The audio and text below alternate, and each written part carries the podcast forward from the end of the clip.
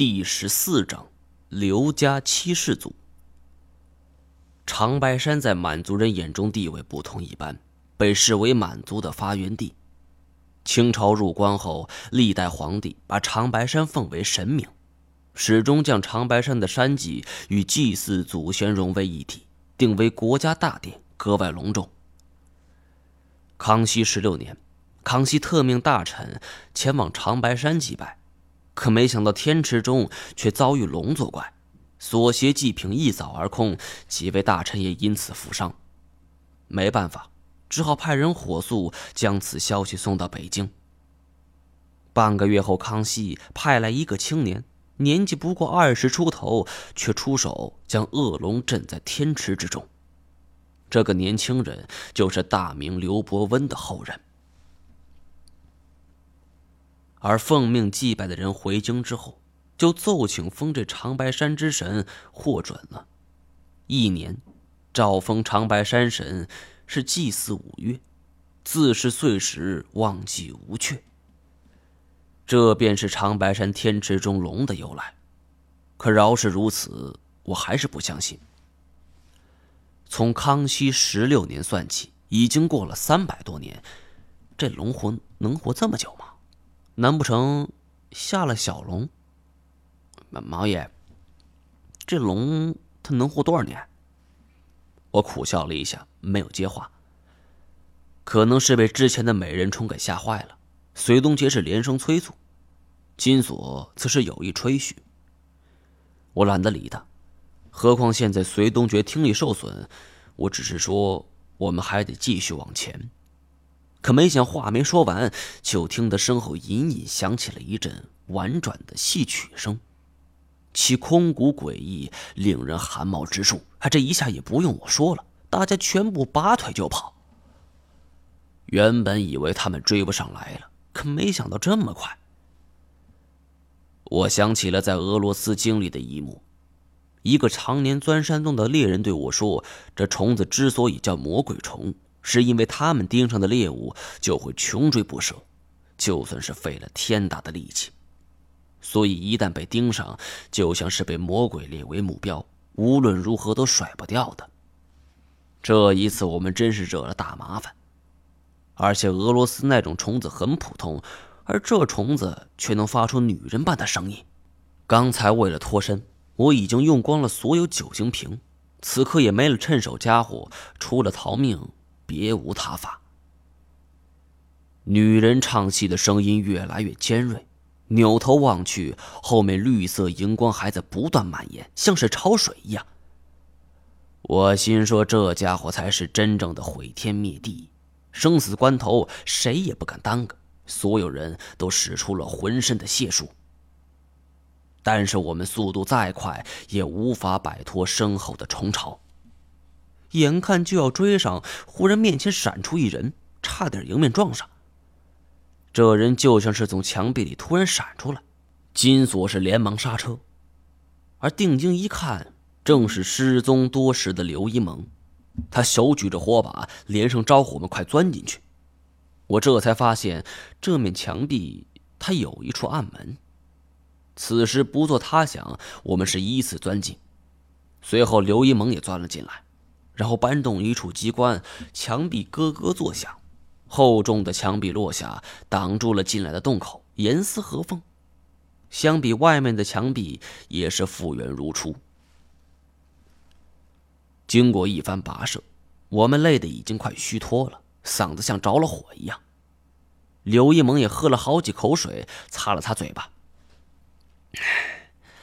你们几个不简单呐，还能到这儿来。”我喘匀了气，讲了我们的遭遇，然后问他这到底是哪里。刘一萌举着火把，在火光的映射下，我们惊奇的发现这里的洞顶平整光滑，全部写满了字，闪闪发光。只不过这些字体更像是道家的符咒，竟然一个也不认识。刘一萌在旁边解释说：“这是锁龙诀。”外面的壁画我们已经看过了，但是有一点说不通：这里要有龙的话，这怎么也得有三百多年，这一条龙能活这么久？张一毛，咱们是都是行家，也不拐弯抹角了。在所有动物分类里，什么活得最久？我几乎想也没想，海洋生物。我说的是我知道的，比如被誉为不死之身的灯塔水母、弓头鲸，甚至是海龟，那都是长寿代表。那么，这龙长寿，也就在意料之中了吧？金锁是一连咕咚咕咚连灌了好几口水，就问这老爷子说：“这龙也是海洋生物吗？”没等刘一萌说话，我就对金锁道：“这个要看具体情况，比如说咸水鳄也可以进入到这海水里掠食，而牛鲨也可以进入到淡水中活动。不难。”你说的没错难怪甘小倩要找你呢，果然他没看错。刘一萌的赞许之情溢于言表，我却高兴不起来。我倒宁可他看错了。金锁对这些文字很感兴趣，问上面这字到底是什么意思。我打断他：既然是符语，那当然是刘家的秘密了，如此打听可不好。果然，刘一萌只是故作神秘的一笑，没有说话。我问他接下来一步打算怎么办。刘一萌环视四周：“你们跟我来。”我们四个紧跟身后，走到洞里的尽头，忽然发现这前方有一个被乱石包裹的石门，外面全部被磨盘大小的石头给挡住了。若不是太前眼尖，我们差点就错过了。见到这堆砌的巨石中露出了石门的一角，刘一萌也很是激动，号召大家一起把巨石搬开。虽然我已经没了力气，但是他表情却告诉我这里一定有玄机。于是我们急忙上前，七手八脚搬开石头。隋东杰耳朵受伤，我们没让他动手。金锁属于重看不中用，都对不起他自己这身肥膘，而我也是帮不上什么忙。而真正发挥主力的，还是太前和刘一萌自己。足足半个多小时，我们才将这种东西给彻底清理干净，而出现了一道完整的石门，这石门上还拴着粗大的铁链和一把大铜锁。刘一萌则是不疾不徐，从腰里拽出来一杆烟袋锅子，大喝一声砸了下去。金锁突然喊了一句：“等等！”这差点就闪了刘一萌的腰。你这小胖子，没事喊什么？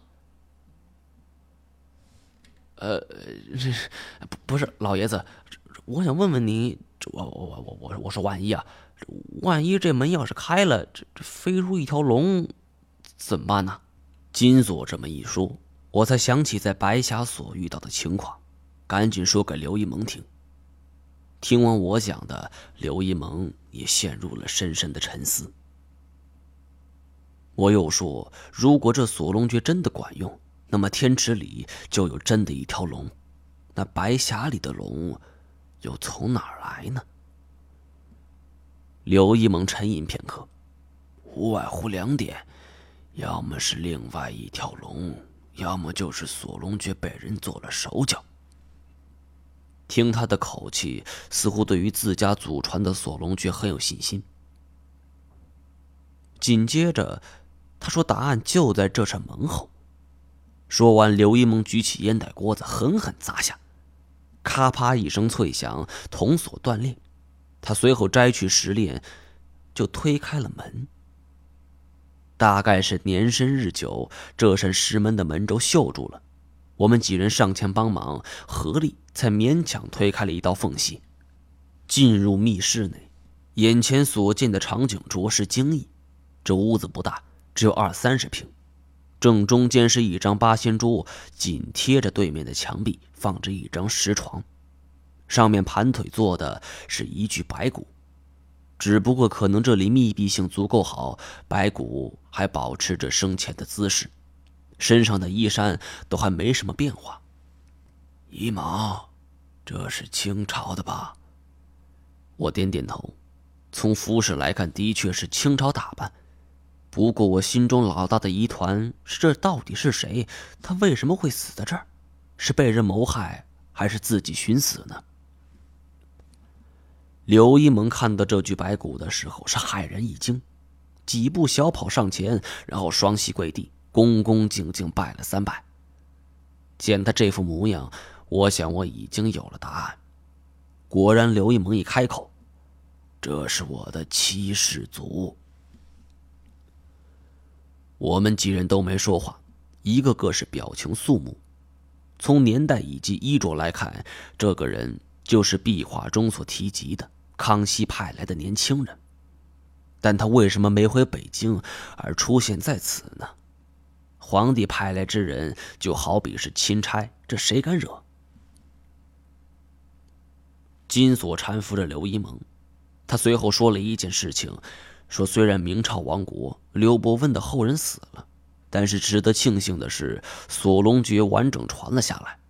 只是亡国之恨，刘家人发誓不再为满清朝政效力。康熙也知道这刘家锁龙诀的威力，几次三番是力摇出山，但他们始终不敢。后来有恶龙出没，康熙为了安抚百姓，派出大臣前往祭天。”可是队伍受阻，大臣也有死伤，当地百姓是苦不堪言。刘家人不认百姓身手荼毒，就终于站了出来。这个人叫刘继胜，正是刘一萌的七世祖。刘继胜时年不过二十多岁，虽然承担了索隆的责任，但却向康熙提出了一个条件。